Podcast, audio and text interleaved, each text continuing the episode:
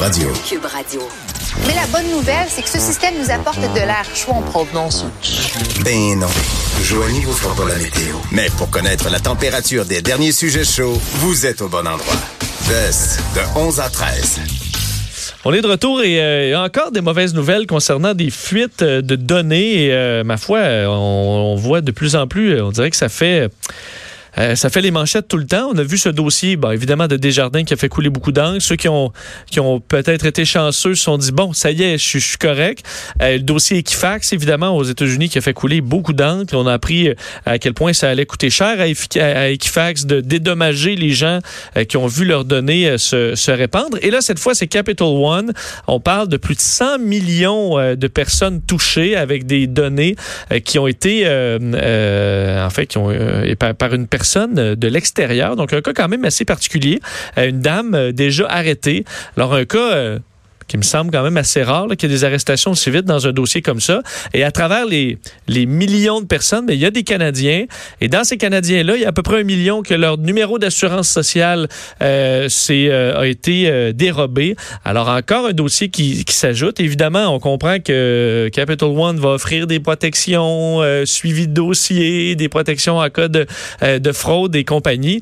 Mais évidemment, ce qu'on souhaite, c'est que nos données soient protégées et qu'on n'ait pas besoin de passer à travers toutes les étapes si on se fait voler notre identité ou frauder. Ben moi, ça me donne envie de juste prendre tout mon argent puis de faire comme dans le bon vieux temps, mettre ça dans un coffre-fort avec une clé barrée que je vais porter autour de mon cou parce que j'ai peur à ce point. Je me dis, à l'ère de l'informa- de l'informatique où tout est en ligne dans des espèces de je sais pas trop quel système informatique, là, c'est des histoires de vol de données après vol de données. Moi, j'ai plus confiance en, en rien ni personne ni aucune Bon. institution. Je sais pas s'il a un coffre-fort euh, caché. On va lui demander parce que notre prochain invité est l'ex-enquêteur de la Sûreté du Québec et président fondateur de Vigitech. Euh, Paul Laurier est en ligne. Monsieur Laurier, bonjour. Bonjour. Est-ce que vous êtes rendu là à cacher votre argent dans un matelas, euh, en dessous de votre matelas? Non, non, j'ai absolument pas. Le, le problème, je vous dirais, le danger, c'est pas euh, c'est pas les avoirs. Il y a quand même une protection. Là, les, euh, les- inconvénients qui viennent à- qui viennent avec. De savoir que votre identité est euh, à jamais sur un serveur que vous ne contrôlez pas. Exact. C'est davantage sur nos données euh, et notre identité que l'argent, parce que les compagnies, dans tous les cas, ou presque, ils se disent, lorsqu'il y a une fraude, on est remboursé. Oui, absolument, rapidement. Puis il y a des courtes. Il y a les, les enquêtes sont très courtes, donc après ça, vous êtes remboursé automatiquement. Le problème, c'est vraiment l'identité numérique. Puis on est, on est, on n'est pas le seul pays. On est, euh, la planète vit ce problème-là. Comment on fait pour identifier quelqu'un et comment on fait pour l'authentifier, c'est les deux, c'est les deux, euh, les deux points majeurs, je vous dirais. Puis là, le vol de données, ben ça va, ce n'est que la pointe de l'iceberg.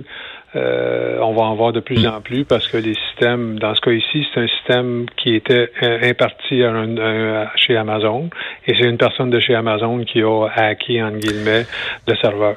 Donc, c'est ça. Qu'est-ce qui vous, euh, qui, qui vous euh, surprend le plus dans ce dossier-là de Capital One? Évidemment, par son ampleur, encore une fois. Donc, euh, euh, un autre dossier. Là, on parle d'une d'une personne qui est, qui est déjà arrêtée et qui, donc, qui n'est pas de l'interne, mais qui avait quand même qui a trouvé le moyen d'avoir accès à ces données-là. Ben, en fait, qui est chez Amazon, qui connaît les, euh, qui connaît les systèmes très bien, qui connaît l'infrastructure, euh, qui a été capable. C'est une partie. Là, quand on dit que l'informatique est en nuage, c'est dématérialisé. Il faut comprendre qu'à la base, euh, il n'y a rien dans le nuage, il n'y a rien en haut. Quand on regarde en haut, il n'y a rien. Ça reste que c'est des serveurs, des processeurs, des disques durs qui contiennent l'information. Et il y a des procédés, euh, il y a des procédés, euh, des, des- des- processus qui sont mis en place pour vérifier l'information. Personne-là a été capable de- d'aller chercher de cette information-là, de la prendre et de l'amener chez elle illégalement. En fait, elle va être accusée d'avoir percé le, le- firewall, le mur, le mur de protection qui est entre tous les systèmes, qui est compris dans tous les systèmes, et a été accusée rapidement. On l'a trouvé rapidement parce que on a décelé la brèche très rapidement. Il y a des, les systèmes enregistrent qui fait quoi, et on l'a trouvé très rapidement. Euh, Est-ce qu'on peut donc penser que les données ne se sont pas retrouvées, en, de, ben, évidemment, dans ces mauvaises mains de cette personne-là, mais qu'elle n'a pas eu le temps de les répandre? Euh, difficile à dire. Euh, est-ce qu'elle agit seule? Est-ce qu'elle agit en bande? Aux États-Unis, le système, et comme c'est le FBI qui va enquêter, c'est un crime fédéral. Euh, ils ont beaucoup plus de, de, de poignées, de leviers, je vous dirais, juridiques pour faire parler la personne, parce qu'évidemment, si elle est coupable et puis ça a donné de, l'information, tous les fois qu'il va avoir un cas, peut être accusé individuellement, donc elle a intérêt à parler, ce qui ici, le droit au silence est différent. Euh, mais là, il y a des compagnies, j'ai l'impression que dans bien des cas, vont confier leurs données à des services de géants comme Amazon ou euh, Microsoft ou d'autres en disant, ben au moins, c'est en sécurité euh, parce qu'ils ont des moyens que, que, que moi, j'ai pas. Euh, c'est un coup dur pour ces services-là de voir que finalement, ben, eux-mêmes le, le, se, se, font, se font voler leurs données? Ben, en fait, c'est un niveau d'expertise, rareté de la main-d'œuvre, qu'est-ce qui, qu'est-ce que les gens veulent faire, veulent faire des affaires. Vous êtes une petite entreprise, vous n'avez pas les moyens d'avoir un personnel IT, vous, c'est une dépense, vous allez confier ça, vous allez impartir ça à des géants. Ces géants-là doivent garantir euh, l'intégrité des systèmes, l'intégrité du personnel qui est en arrière. Dans ce cas ici, bon, ben là, on va poursuivre. Capital One va probablement euh, prendre le plus dur du coup, mais il va après ça se virer chez Amazon s'il y a une faute chez Amazon. Donc, c'est une série de poursuites, c'est compliqué, mais ça reste toujours que c'est un enjeu. Les données sont là, On parle, on dit en termes généraux le big data, mais ça continue de croître. Les téléphones intelligents ont amené énormément de données. Ces données-là, il y a toujours la motivation des entreprises de dire ben, c'est une donnée personnelle, c'est un coffre-fort. Vous avez parlé, de coffre-fort. J'ai des données personnelles de certains clients, j'ai des coffres-forts, j'en ai c'est distribué, ils sont pas tous à la même place. Il y a des voûtes, ça fait partie du quotidien. la voûte numérique, on n'a pas d'idée. Dans le temps, on allait à la banque, puis il y avait un coffre-fort qui était gros, épais, avec du métal et du ciment. Mais maintenant, le numérique, c'est encore 100 fois plus volumineux quand on regarde la volumétrie des données qu'on a à conserver, qu'on a à protéger.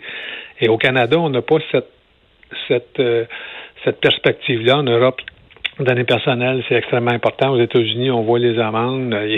Il y a des pays qui commencent à réagir euh, très, très fortement à la conservation des données des gens. Il faut que ça soit on donne notre vie, mais on s'est exposé, comme disait quelqu'un. Vous voulez mon numéro d'assurance sociale, tapez sur le web, il doit être à quelque part. Maintenant, c'est. Ben, c'est ça ma prochaine question, justement, là-dessus, au niveau du gouvernement, parce que euh, notre numéro d'assurance sociale, dans la mesure, bon, il y a déjà 2,9 millions de Québécois qui ont, vu leur numéro d'assurance sociale être euh, ben, dans, de mauvaises mains. Là, on en rajoute un million. Euh, soupçonne, évidemment, peu, peu de choses nous, nous amènent à croire que c'est la dernière fois que des, une faille de données massive du genre, lorsqu'on arrive à un point où on se dit, ben là, le numéro d'assurance sociale, euh, c'est une technologie, une technologie ou c'est une façon de faire qui est dépassée. On doit passer à quelque chose d'autre. Pensez-vous que le gouvernement du Canada n'aura pas le choix de se pencher sur cette question-là beaucoup plus tôt que prévu? Ben, en fait, le gouvernement du Canada et le gouvernement, le G7, les G20 vont être obligés, vont, doivent déjà se pencher sur l'identité numérique de quelqu'un. Alors, comment on fait pour l'identifier euh, quand vous êtes voyageur de confiance On vous imprime quoi? On vous donne une carte Nexus qui est euh, qui est, il y a une biométrie dessus. Donc, on vous identifie avec une puce et en plus, on vous on vous donne une, la, on vous donne des outils, soit l'empreinte digitale, soit les yeux, pour confirmer que c'est la bonne personne.